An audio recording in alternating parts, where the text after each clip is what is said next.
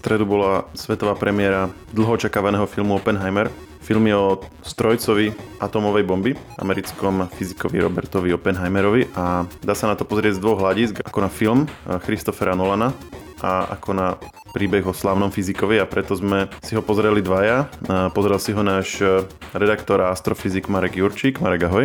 Čau, čau ty budeš hovoriť o tej vedeckej stránke filmu a pozrel som si ho ja, Maro Žovčin, a budem hovoriť o tej filmovej stránke trochu viac.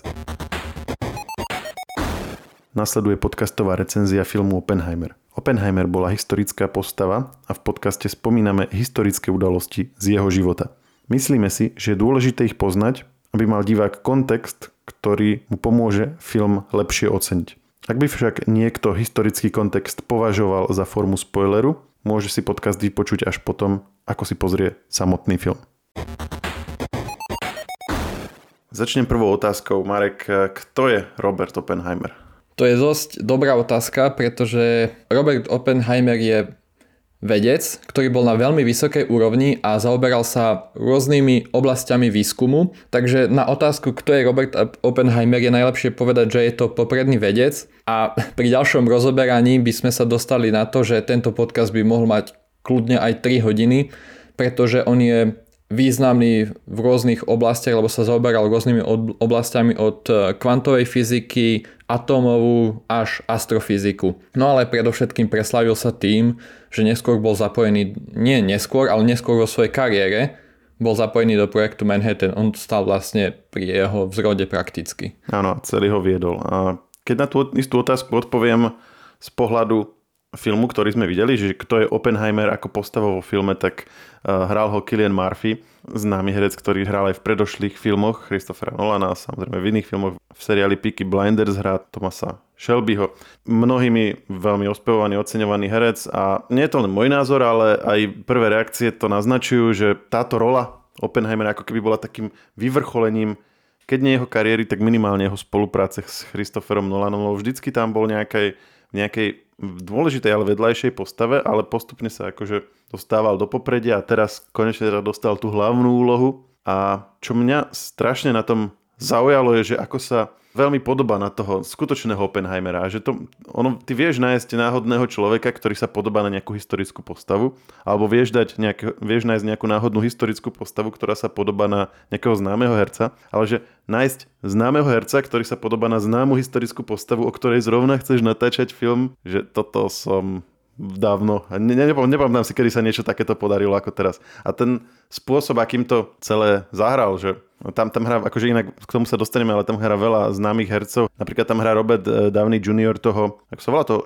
Sterna, alebo tak, toho, toho vlastne, čo mal na starosti tú inštitúciu, v ktorej potom Oppenheimer pracoval neskôr. Toho jeho kvázi, kvázi oponenta alebo priateľa, alebo proste t- ten ich vzťah bol akože taký dôležitý pre ten film. No tak uh, on v nejakom rozhovore hovoril, že že keď to hral, tak konečne videl, že ako sa ľudia museli pri Oppenheimerovi cítiť, že vlastne Killian Murphy tak, tak sa do toho vžil, že proste ešte aj ten, ten pohľad, že keď sa pozeral na človeka, tak sa vlastne pozeral za ňoho, že vlastne tých ľudí ani priamo nevnímal a tí sa potom v jeho okolí cítili takí maličky.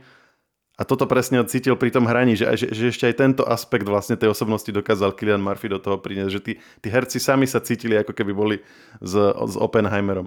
Jasne, to, s týmto musím úplne súhlasiť a aj to som chcel povedať, že ten herec sa veľmi dobre hodil na tú rolu Oppenheimera a aj veľmi pekne to tam bolo ukázané, e, že ešte z čias, keď bol študent, ako vyzeral a potom už keď bol starší vedec, ako bol taký, už bolo na ňom vidno, taký viacej vyziabnutý, ustarostený a veľmi dobre to sadlo tomu hercovi. Áno, že on vlastne vekom je niekde v strede, čiže dokázal stvárniť aj tie mlad, mladšie role, že ho spravili trošku takého mladého, aj tie áno. staršie, že mu dali akože šedivé vlasy a tak. A vždycky to sedelo. Áno, áno.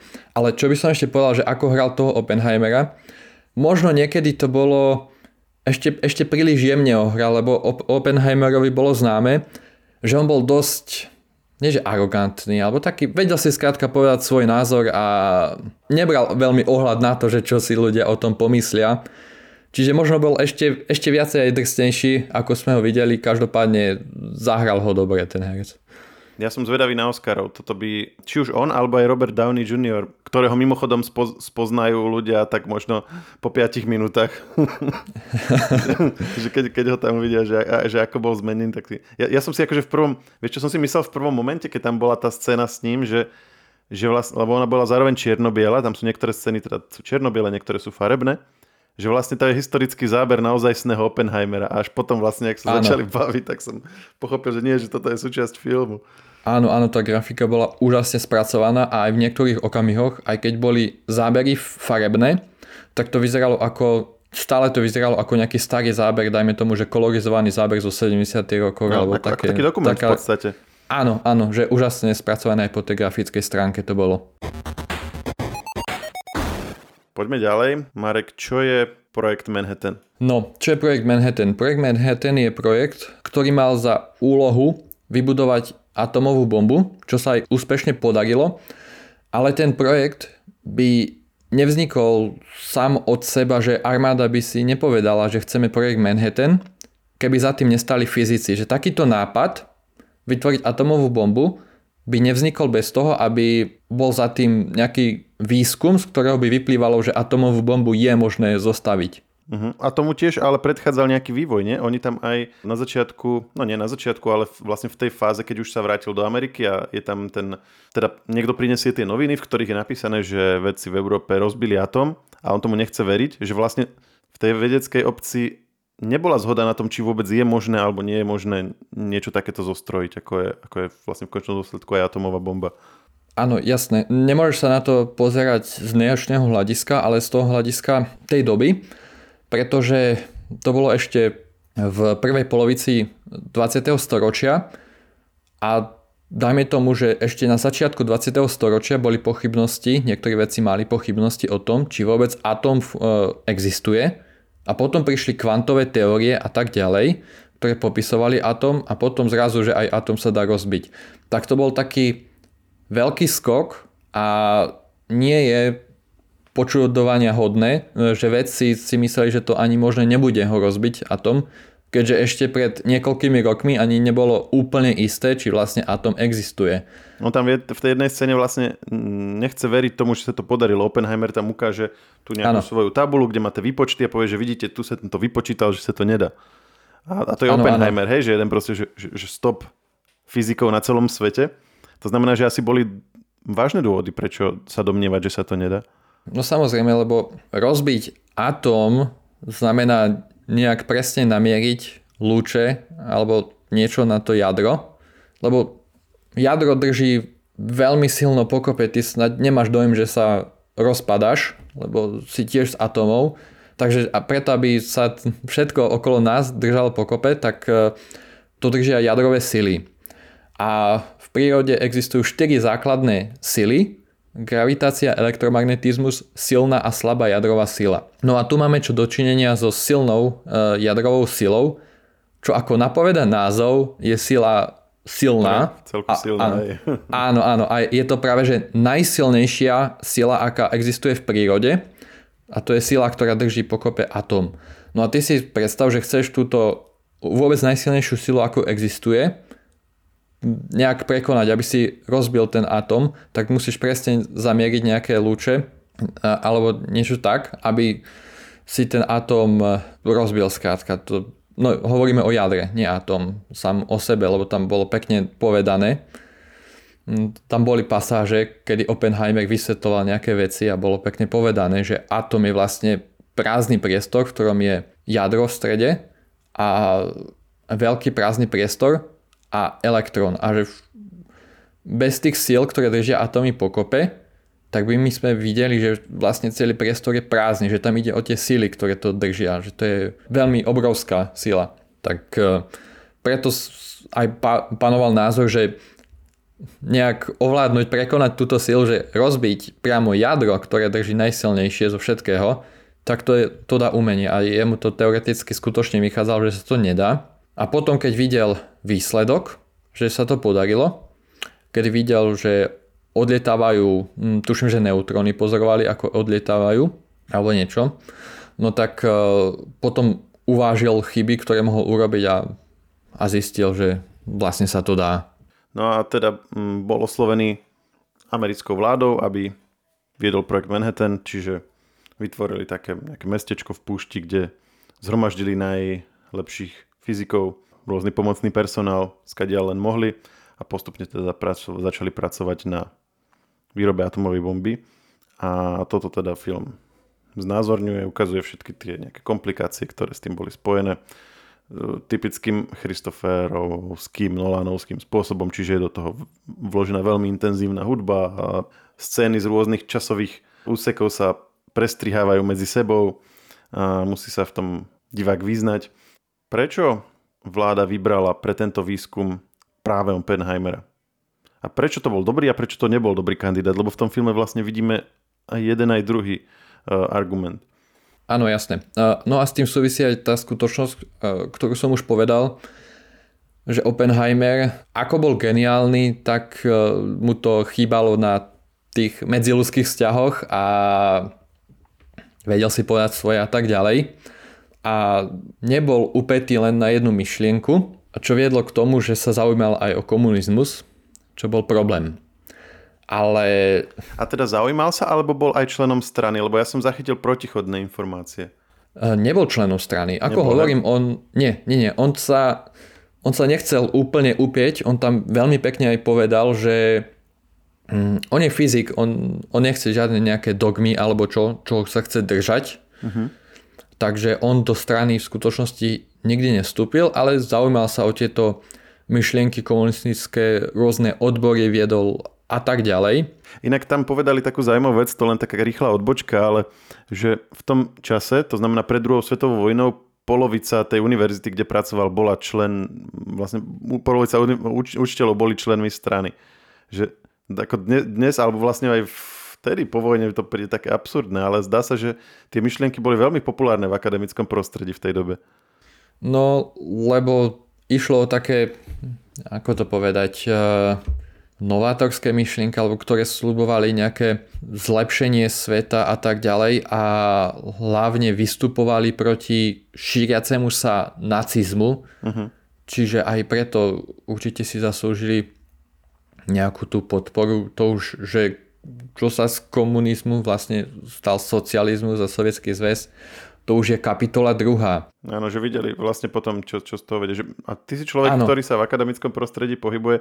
Máš pocit, že akademici sú takí, že, že ponorení do, tej svojej, do toho svojho výskumu a možno sú potom náchylnejší akože veriť takýmto novým myšlienkam, že... Vieš čo, povedal by som, že... Sú že... vlastne takí, že, že, že rýchlo naskočia na nejakú novú slubnú ideológiu, by som povedal, že možno, možno to nedo, nedovidia až tak do dôsledkov, alebo tak, že, že snažím sa pochopiť tomu, že prečo sa to stalo vtedy a či to je niečo, čo máme akože od akademickej či, mám, či to máme od akademikov proste príjmať a tak trochu im to prepáčiť viac ako možno inej časti obyvateľov. Nie, nie, nie. E, vieš čo, práve že akademici sú ľudia, ako tam bolo pekne povedané, ako Oppenheimer naznačil, že nejakých dogmat sa držať nebudú, lebo výskum ti hovorí o tom, že jedna vec platí dnes, ale objavíš niečo nové a už to neplatí. Prečo oni sa polovica nejakých akademikov vtedy držala tých myšlienok, je skutočnosť, že jednoducho vtedy bola taká doba a nebolo ešte, ako to povedať, nejaké také, ešte nebolo obdobie studenej vojny a tie dôsledky skutočne nebolo viditeľné, tak je možné povedať, že to ani nikto nemohol viac menej tušiť, že čo z toho vznikne, lebo ani samotný komunizmus není vynález sovietský, však Karl Marx a tak ďalej. No. To to bol Nemec, tuším, že... Nemec bol, áno, áno. No, takže to, že sa to nejak centralizuje do Sovietskeho zväzu a to, že Sovietský zväz bude nepriateľ Ameriky a čo z toho vznikne, tak to pravdepodobne ešte bolo dosť ťažké vtedy povedať, hoci už tá mm, mocnosť Sovietskeho zväzu tam, tam bola. Takže prečo oni ešte vtedy bola polovica, že boli komunisti, je spôsobené tým, že ešte nebol by som povedal, nejaké také povedomie o tom, čo vlastne sa deje v Sovietskom zväze, aký to môže byť napokon nepriateľ a tak ďalej, že to ešte nebolo, že... Nebolo to jasné, ešte sa nevedeli tie dôsledky toho celého. Áno, áno, ale predsa len už, aj keď tam bolo pekne ukázané, že aj keď len sa zaujímal o tie myšlienky a ani nestúpil do strany, tak už keď bolo ukázané to obdobie studenej vojny, tak už uh-huh. toto bol problém, že vtedy byť komunista, to už bolo ohro- pomaly ohrozenie štátnej bezpečnosti, ale v čase predtým, pred projektom Manhattan, tak to nejaké ohrozenie štátnej bezpečnosti nebolo. No a k tomu tu sa dokonca... dostaneme, ale teda povedali sme, že prečo nebol dobrý kandidát, že teda koketoval s komunizmom a vtedy síce ešte nebolo Rusko hlavný nepriateľ, ale zdá sa, že už to niektorí tušili, že okrem teda tých nacistov bude treba si mm, všímať aj tých Rusov. Takže, takže vlastne mm, z bezpečnostného hľadiska bolo to otázne, že či ho tam dať, ale teda nakoniec ho vybrali. Prečo nakoniec ho vybrali? Že čo sú tie dôvody, ktoré prevážili? No a prečo ho vybrali? Ako som spomínal, bol to významný vedec a hovoriť o ňom by sa dalo veľa, pretože on mal docela široký rozhľad o veľa oblastiach, ktoré viac menej sú potrebné na tento výskum, eh, výskum atomovej bomby a aj mal dosť dobré kontakty, poznal veľa iných vedcov vplyvných, ktorí sa dobre v tomto vyznali, čiže aj vedel ďaleko ho osloviť. O ňom sa hovorí, že on vlastne ako keby aj vychoval celú generáciu dobrých fyzikov, Áno, zvykne sa poukazovať na to, že vlastne nedostal Nobelovú cenu, aj sa to vo filme viackrát spomína, že keď dostanete Nobelovú cenu, tak príjete za nami a podobné. E, také narážky mm, sarkastické, ale že ono to asi aj tým, že namiesto toho, aby robil takú tú sedavú vedu, alebo to, že bude proste dlho skúmať jednu vec, že podľa toho, čo film ukázal a čo aj ty hovoríš, že jemu sa až tak nechcelo robiť ten samotný výskum, ako skôr zamýšľať sa nad rôznymi vecami a keď sa nad tým už zamýšľal dosť, tak prejsť na inú tému, a potom na inú a vlastne, že bol taký akože vedec lomeno manažer, alebo že, že, že nebol to vyslovene riaditeľ, ale nebol to ani úplne typický, typický výskumník. Ale niečo, niečo tak medzi tým. Áno, áno, že on nebol úplne zarytý do v jednej oblasti konkrétnej. Takže toto mu bolo určite výhodou a už predtým, ako bol oslovený, tak on mal veľa významných prác Napríklad aj v kvantovej e, mechanike sa používa tzv. Born-Oppenheimerová e, aproximácia, ktorá sa dodnes používa, čo je, uľahčuje výpočty o rôznych molekulách a tak ďalej. To je trochu zložitejšie. Alebo e, prispel dokonca k práci, čo sa týka neutronových hviezd. On, jeho záber bol fakt široký a všetko to súvisí s atomami tieto oblasti, takže to celá sa hodil. Takže vlastne všetky oblasti, v ktorých pracoval, sa nejakým spôsobom stretli v tej jednej téme, ktorá sa potom stala pre jeho kariéru tou nosnou a tou podľa, podľa, podľa čoho vlastne všetci poznáme. No a tam vlastne išlo o tie preteky, že aby vymysleli alebo vyvinuli tú atomovú zbraň skôr ako Nemci. V Nemecku bol teda ten Heisenberg, o, ktorého tam, o ktorom tam hovorili, že teda on vedie zase ten nemecký tým, alebo teda nacistický tým, aby sme boli presnejší, ktorí tiež chceli urobiť atomovú zbraň a teda Američania to potrebovali urobiť skôr. Potom, potom síce už e, Nemecko kapitulovalo, ale už ten vývoj dostatočne pokročil na to, že, že teda sa rozhodli ho dokončiť. No a potom sa, sa dostávame teda akože k tým ťažiskovým scénám celého filmu, teda že keď už sa im to podarilo, keď to teda otestovali a teda keď bol ten keď bol teda ten útok známy na tie dve japonské mesta, Hirošimu a Nagasaki, čo bolo naozaj, že šokujúce a niečo, čo, čo treba proste vedieť predtým, ako človek ide do, do kina, že a, a Christopher Nolan to opakovane zdôrazňoval, že nepoužil vo filme jedinú počítačovú grafiku, jediné CGI. Všetko, čo tam vidíme, tak je proste, sú rekvizity alebo sú skutočné proste veci. Čiže je tam niekoľko minútová dlhá scéna atomového výbuchu, čo by sme asi čakali, že tam bude a celá je teda robená bez počítačovej grafiky. Neviem teda, či tam myslel aj také tie, že, že vyčistíš vlastne záber v, mm, hej, že, že, že potom ako je natočený, alebo či hovoril len o grafike, akože vytváraní vlastne nových počítačových prvkov vo filme, ale, ale v každom prípade je to je to, že, že parádne. No ale viacej, viacej neprezradzujú, lebo tá scéna bola... Ne, ne, nepo, nepopíšeme konkrétnu scénu, len popíšeme, že, že, že, že, že necháme vás si to vychutnať a možno, že povieme len toľko, že a to je niečo, čo za Nolanovou kariérou ťaha dlhé roky, že treba to vidieť v kine. Je to točené pre kino. Točil to na IMAXový film a nie dokonca na tie, že ako napríklad Mission Impossible alebo Avengers, že tie, tie digitálne kamery, ktoré sú certifikované pre IMAX, ale na akože že ozajstné IMAXové, originál IMAXové kamery na originál IMAXový analogový 70 mm film, čože nikto netočí okrem Nolana už takto celovečerné filmy, že sú nejaké nejaké filmy majú niekde, kde tu nejakú scénku, hej, alebo sú nejaké dokumenty takto natočené, ale že, že celovečerný film týmto spôsobom natočiť, tak to už nikto iný nerobí. Toto proste inde nezažijete. Že Nolan je ten, ktorý má na to rozpočet, že je to jeden z tých pár režisérov, ktorí dnes dostávajú také veľké rozpočty a je proste ochotný to do toho natlačiť. A bolo to aj cítiť. A bolo to cítiť, bolo to počuť, bolo to, bolo to, bolo to vidieť. No, tie, vy, to, to musím povedať, že tie výbuchy boli ten, to ozvučenie tak dobre urobené, že ten zvuk samotný urobil pomaly tú tlakovú vlnu na teba, tak to Áno. bolo super. Takže keď, keď neviete, že prečo je IMAX vec, prečo je to niečo, čo treba alebo čo, čo, čo veľa ľudí negospevuje, čo, kvôli čomu sa stávajú samostatné, že kina, akože IMAXové kina, že prečo nestačí normálne kino. Takže že toto je ten jeden film, ktorý si chodte tam pozrieť, aj keď si priplatíte za ten drahší listok a že budete vedieť, že potom už budete vedieť, prečo existuje IMAX. No, tak, tak. No a teda dostávame sa do tej neskôršej fázy, teda už po tých útokoch. A ďalšia otázka, ktorú sa ťa chcem opýtať, ak s ktorou sa film pohráva je, Dal Oppenheimer Rusom informáciu o tom, ako vyrobiť atomovú bombu? No a tu je práve ten problém, ako som spomínal, on bol sympatizantom myšlienok komunistických, čo nemusí nutne znamenať nejaký styk s, so sovietským zväzom a tak ďalej.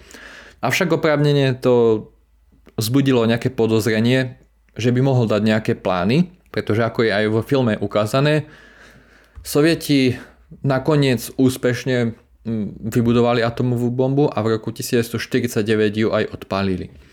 Či dal Oppenheimer tie plány, tak o tom by som dosť pochyboval, pretože bol lojálny a on bol skôr proti nejakému budovaniu ďalších atomových bomb. Jeho to dosť e, žralo, že vôbec tieto bomby sa postavili.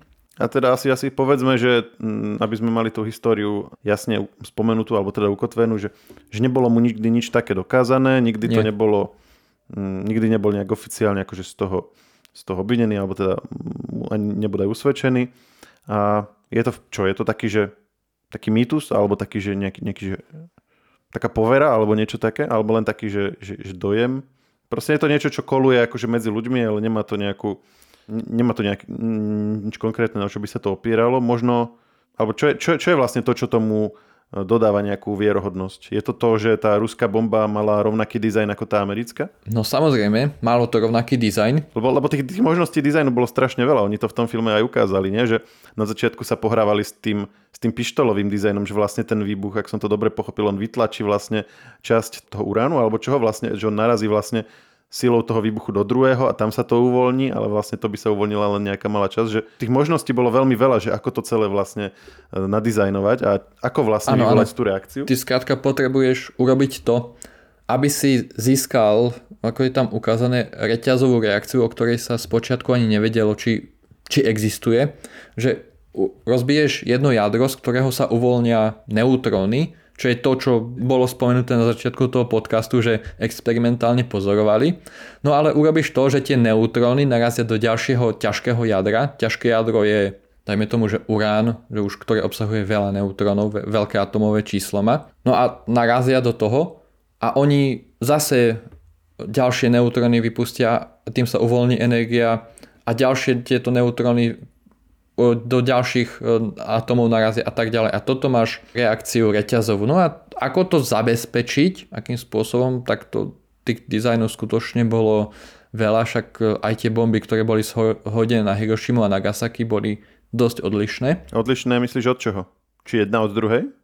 Jedna tuším, že využívala urán a jedna mala asi plutónium, nie? Jedna bola Fatboy, taká veľká, uh-huh. jedna nebola až taká. Čiže to, čo oni testovali tam v tej púšti, tak to bol len jeden z tých dvoch typov? Áno, áno, áno, samozrejme najprv to museli otestovať. Ako... A potom vlastne tu, ten druhý typ už rovno zhodili, alebo ten tiež potom ešte predtým testovali, že my sme vlastne videli iba jeden z dvoch testov, alebo? Mm, potom už sa rovno sadzovalo. No a tam bolo pekne aj ukázané to, že ako som vysvetlil ten princíp reťazovej reakcie, že ty máš nejaké neutróny, ktoré ti rozbijajú atómy.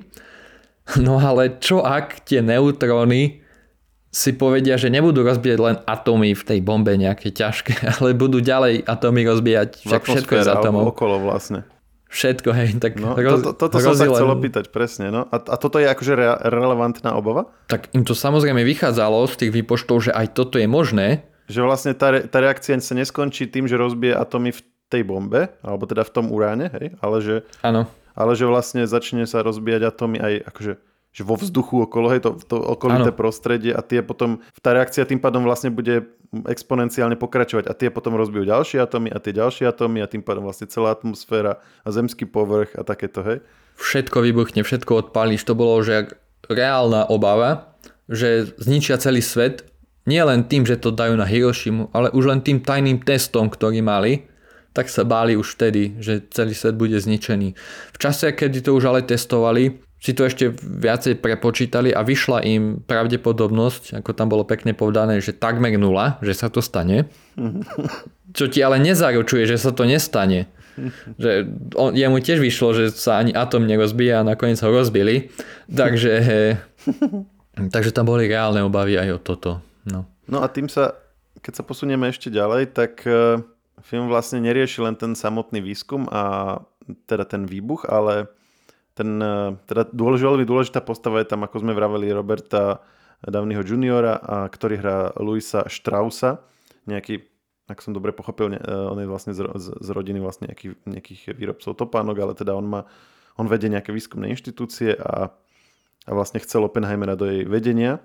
Ale mňa zaujíma hlavne, že prečo film tak veľmi kládol dôraz na ten ich vzťah či už vlastne konflikt alebo, alebo priateľstvo, alebo to proste, čo sa medzi nimi udialo. Lebo to je to, čo vlastne od začiatku až do konca vlastne na to film nejakým spôsobom odkazuje a tým potom aj končí, že, že, že, že toto vlastne ako keby v istom zmysle je dôležitejšie ako ten samotný projekt Manhattan, že, že toto je to, čo bolo vyvrcholením toho príbehu, ale ja som nepochopil, že prečo.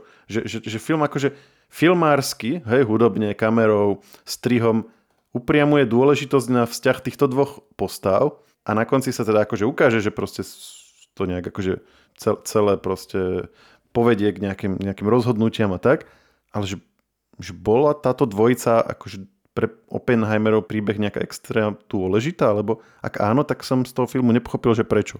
Či bola dôležitá pre tento príbeh je dôležité z toho, že z akého hľadiska chceš tento film ukázať. Ak to chceš z historického hľadiska ukázať, tak e, dôležitá bola z toho dôvodu, že on bol obvinený, ako sme predtým diskutovali, bol obvinený z kolaborácie so sovietmi kvôli tomu, že sovieti vybudovali atomovú bombu a teraz sa nevedelo, odkiaľ pochádzajú plány. Ale teda asi nebol obvinený akože nás pred súdom, ak som dobre pochopil, ale len, len mu bola odobratá previerka bezpečnostná nie? Áno. A mm, to nebol súd, to bolo ako keby nejaké, tam to bolo pekne povedané. komisia, že... ktorá vlastne e, rozhoduje o tom, či má dostať tú previerku alebo nie. Hej, hej, to bolo také nejaké vyšetrovanie, či je bezpečná osoba, tak ďalej nejdem hovoriť. No a z historického hľadiska to samozrejme, ak sa na to pozrieme z historického hľadiska, tak to dôležité potom je, lebo tam je to vážne obvinenie, že či od Oppenheimera záviselo to, že Sovieti vybudovali atomovú bombu a tým pádom USA stratilo mandát mocnosti atomovej. Uh-huh.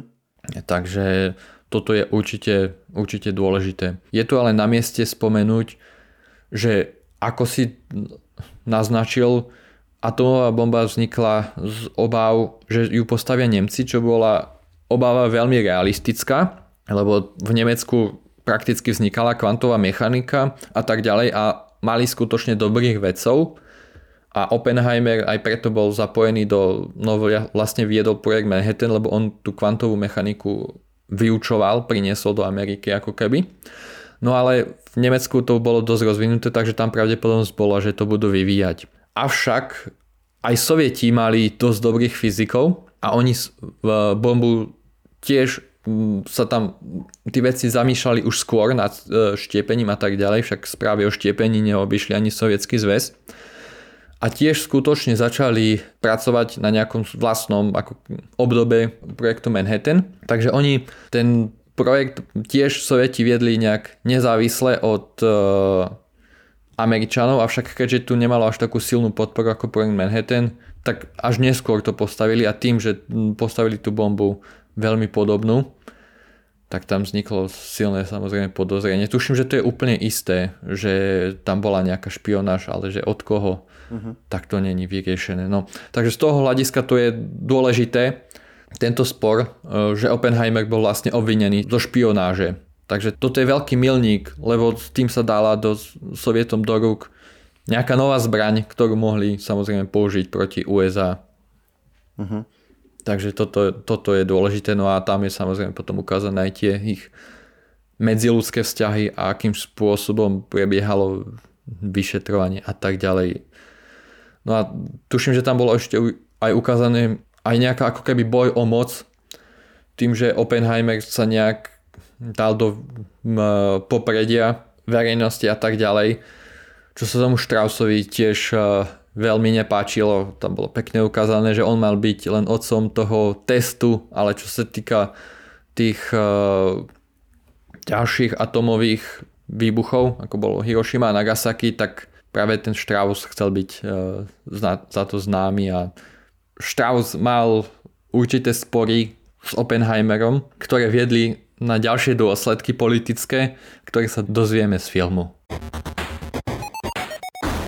Keď Christopher Nolan hovoril o tom, prečo sa rozhodol natočiť film Oppenheimerovi, tak okrem iného povedal, že je to najdôležitejší človek, aký kedy žil, najdôležitejší človek histórie a znie to tak strašne megalománsky, ale na čo narážal je, že to je človek, ktorý prvýkrát, odkedy, pokiaľ vieme, odkedy ľudstvo existuje, prvýkrát majú ľudia nástroj, ktorý môžu zničiť sami seba. Z tohto hľadiska tomu rozumiem, akože asi, asi nesúhlasím s tým, že to bol najdôležitejší človek v histórii, ale akože toto konkrétny aspekt, že, že prvýkrát e, vlastne takýto nástroj ľudia majú a môžeme sa baviť o tom, či naozaj ten nástroj má túto schopnosť, tak áno, tak je to vlastne taký zlomový moment v histórii ľudstva, že dovtedy hoci čo sa mohlo stať a hoci čo proti, hoci kto proti hoci komu bojovať, ale vždycky by to skončilo nejakým množstvom mŕtvych ľudí a, a ide sa ďalej.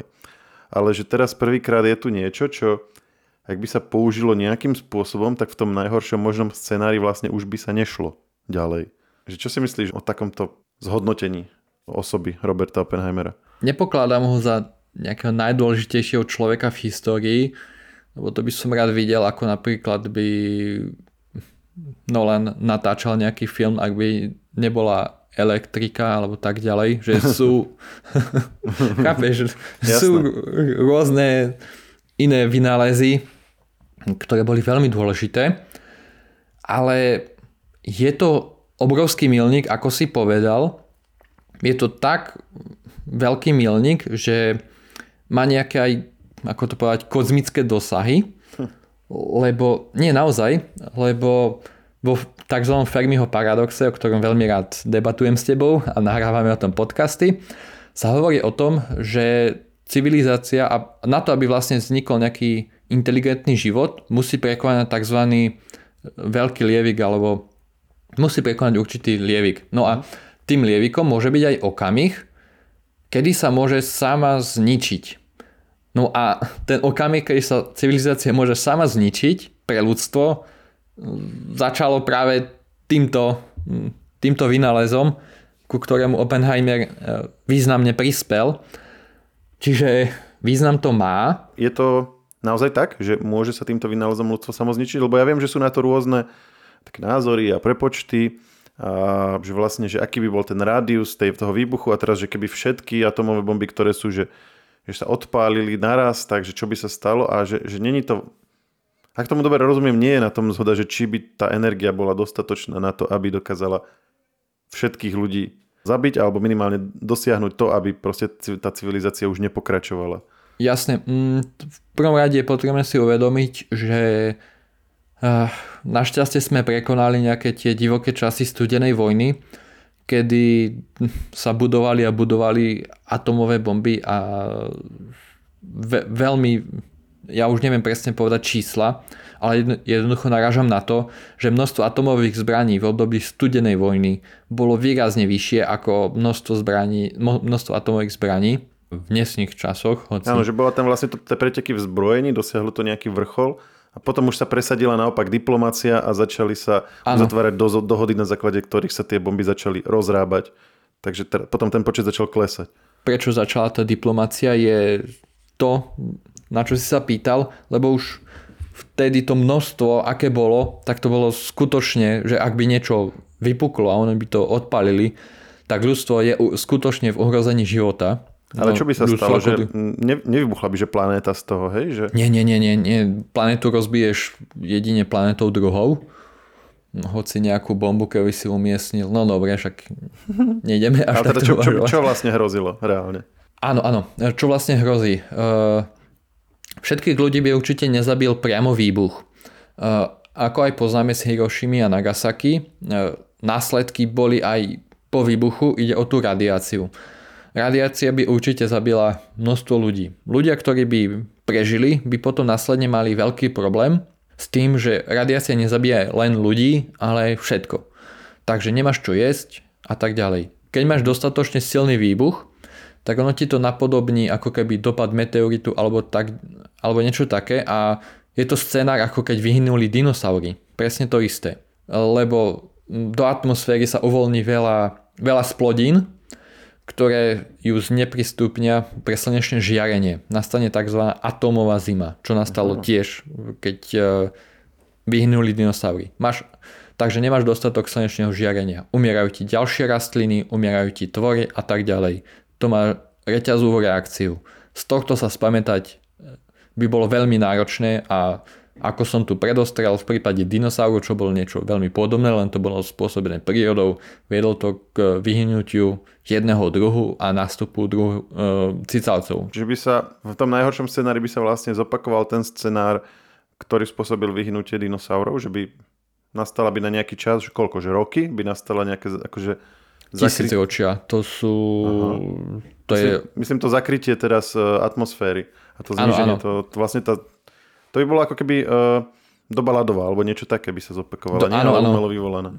Áno, áno. Uh, nastane ti nejaká taká umelá doba ľadová, to má ochla- uh, za následok ochladenie planety a tak ďalej. Z tohto sa spamätať by bolo náročné a človek, ja si myslím, že človek by to pár jedincov by prežilo, ale stalo by sa to, že teraz ako máš vyspelý život, technológie a tak ďalej, zrazu by si sa hodil späť na úroveň nejakého neandertálca, ktorý bojuje o holé prežitie.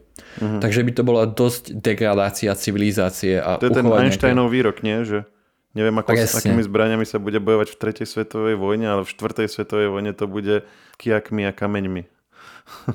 no, áno, áno, doslova je to tak. Akože je otázne, či by vyhynul celý ľudský druh, ale pre, prežilo by určite málo jedincov a mm, ten život by bol fakt ako na začiatku, keď ľudia, ako to povedať, začínali. Ale teda to je tiež teória, áno, že, že tak ako si pred tým odpálením prvej atomovej bomby neboli istí, že aký bude presne ten priebeh, tak aj teraz sú nejaké asi rôzne teórie, že či by všetky atomové zbranie na svete stačili na vytvorenie, na vyvolanie tejto doby ľadovej, alebo, alebo či to je málo, že asi, asi na tom není zhoda, nie?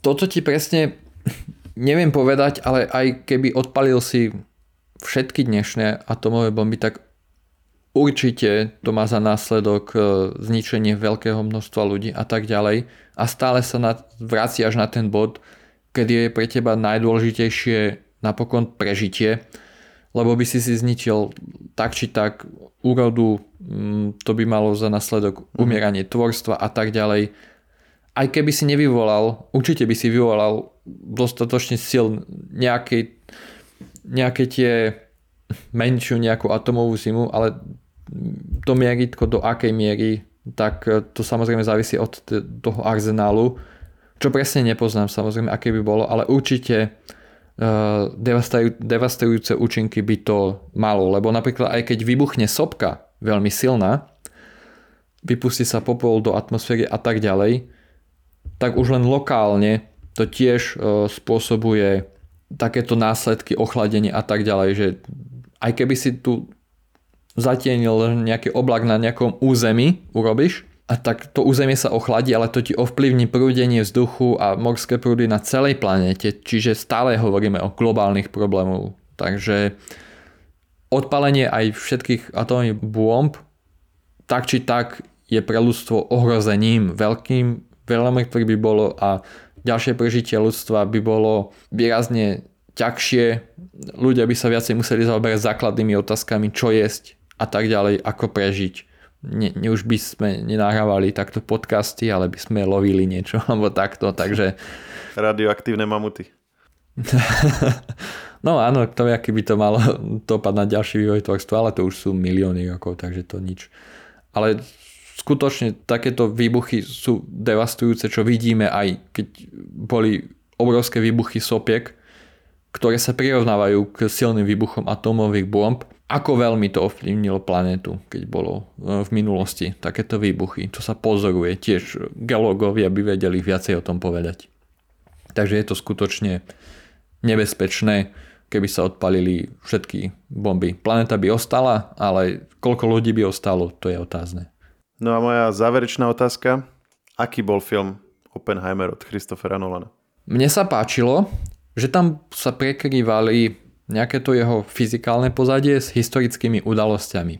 A aj ak človek nemá znalosti o udalostiach, no ak, ne, ak človek nemá znalosti o nejakom fyzikálnom pozadí a veciach, ktoré tam oni preberajú, tak sú tam scény, kedy Oppenheimer vysvetľuje tieto veci pre svojich priateľov a tak ďalej, kde to vysvetlí jednoduchšie. Čiže Čiže to vlastne tým pádom... vysvetľuje pre divákov. Áno, áno. Čiže tým pádom to dá nejaké pozadie, že tam sa pekne ukáže, v čom pracoval aj inom ako atomové bomby, veľa, veľa povysvetľuje a tak ďalej. No a pekne tam je samozrejme ukázané aj to hm, pozadie historické, veľmi pekne je ukázaná tá doba, čo sa týka aj kostýmov a ako sme aj naznačili grafiky a tak ďalej. Čiže film Oppenheimer hodnotím ako veľmi kladne, nie je to nejaký, ako to povedať, nejaký, ja to nemám úprimne rád, keď je nejaký film taký hrdinský, kedy potrebujeme nejakú hrdinu, ktorý ide za, zachraňovať svet a sú tam pridané veci, ktoré majú divákovi vzbudiť väčší záujem o film. Uh-huh. Že v tomto prípade sa to držalo nejakej takej úrovne, aby to bolo historicky čo najlepšie, aby to čo najlepšie vystihlo tú dobu a tak ďalej. Čiže hodnotím ho veľmi kladne. Treba možno povedať, že no, za kamerou bol opäť Hoyt van Hoytima, s ktorým Christopher Nolan pracuje pravidelne a je to taký asi že najuznávanejší možno kameraman dnešnej doby a všetky tie šokujúco silné zábery, zábery z netradičných uhlov, zábery, z ktorých sa že až zlakneš, tak toto je proste to umenie, ktoré on kultivuje každým ďalším filmom. A bavili sme sa o tej o tom zvuku, ale aj samotná hudba je inak celkom dôležitá, lebo, lebo vlastne je to taký ten film, kde od začiatku do konca máš také tie emocionálne a veľmi intenzívne momenty, že nie je to, že, že, že celý film dialógy a na konci proste nejaká silná scéna, ale proste od začiatku je to proste typický Christopher Nolan, silná hudba, uh, silné vlastne dôležité momenty. Podrýva to celé soundtrack Ludvika Goransona, ktorý uh, robil na Tenete, pretože ako, ak si niekto spomína, tak uh, Christopher Nolan robil s Hansom Zimmerom, Interstellar a podobne a mali skvelú spoluprácu, ale v čase Tenetu vlastne Hans Zimmer chceli zrobiť Dunu, takže nemohol sa venovať obidvom, takže Christopher Nolan si našiel vlastne Goransona ako, ako vlastne takú náhradu a vlastne na, v tej práci, počas práce na Tenete s ním bol veľmi spokojný a tak sa teraz rozhodol ho zapojiť aj do tohto projektu. Za mňa osobne je to minus, že, že, že bol, bol to skvelý soundtrack, ale že úroveň napríklad Inceptionu alebo Interstellaru, kde tie soundtracky sa stali úplne, že tak ikonickými, že vlastne dodnes uh, máš na TikToku rôzne cover verzie z nich poupravované. Áno, áno. Tak až taký level to nedosiahlo. Čiže to je možno, že trošku škoda. Čo je asi dôležité spomenúť, a sme to asi nepovedali zatiaľ, že, že ten film má 3 hodiny, čo na, na Nolana je to akože štandard, ale čo nie je až taký štandard, že toto není akčný film, hej, ako bol napríklad že Inception alebo, alebo Tenet. Uh, v konečnom dôsledku aj Dunkirk alebo Interstellar. Toto je historický film, čiže toto sú primárne dialógy.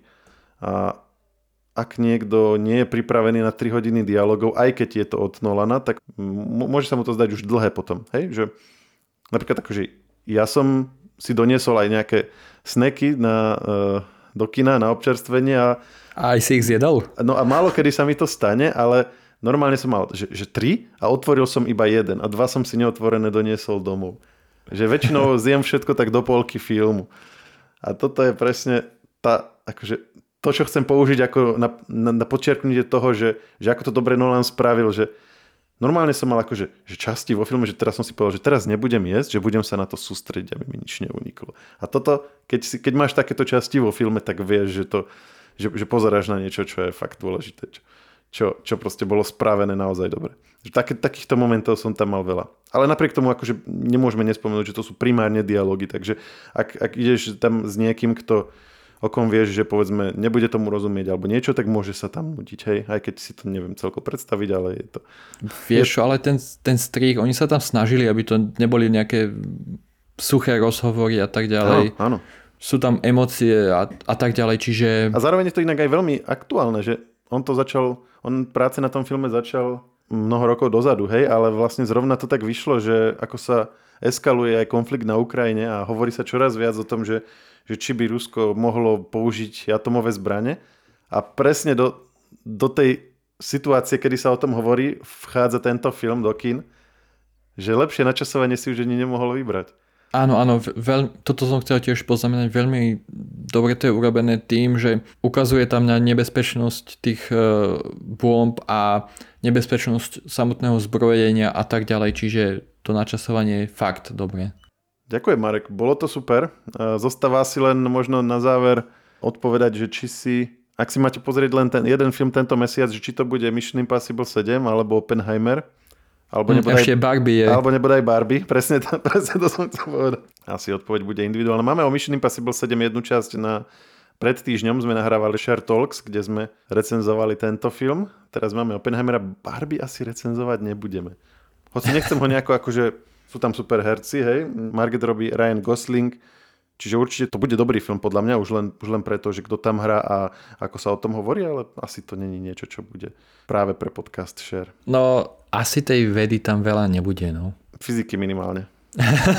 Hej, možno partnerskej vedy, alebo, alebo, no. alebo ja neviem, nejakej sociológie, psychológie, možno, že trošku áno. Veľmi silný mesiac mimochodom, nie? Že také veľké hity a v, v horizonte vlastne dvoch, dvoch, troch týždňov povychádzali. No tak, tak tým pádom internetová komunita na to dosť odpoveda a vznikajú rôzne remixy, kedy je Oppenheimer zmixovaný z Barbie. Si videl také videá? Nevidel som. No, to je úžasné, že scény z Barbie, ale ružové pozadie a tak ďalej a tam veci mm-hmm. z Oppenheimera dosadení a tak ďalej, takže je to dobré. Super mesiac, nepamätám si, kedy by bol takýto silný e, filmový mesiac a teším sa z toho. Dobre, ďakujem Marek. A ešte raz a, a bolo to super. Ak by sa vám ešte chcelo počúvať nejaké naše keci o vesmíre, fyzike a podobných veciach, nedávno sme donahrávali podcast o varpových pohonoch. Marek, oplatí sa ho počúvať? Jednoznačne, lebo ak si zničíme Zem, tak musíme odísť do vesmíru a varpov pohon je na to nutný. Alebo teda minimálne je pohodlný. Dostat, pohodlnejší ako tie ostatné možnosti. Presne tak. A to už je naozaj všetko. Ak nám chcete niečo odkázať, napíšte nám na podcasty zavinač žive.sk. Nájdete nás na ktorejkoľvek podcastovej platforme, takže ak chcete, aby vám neušli ďalšie časti, odoberete nás tam, kde je to pre vás pohodlné a počujeme sa opäť niekedy na budúce. Čaute. Čaute.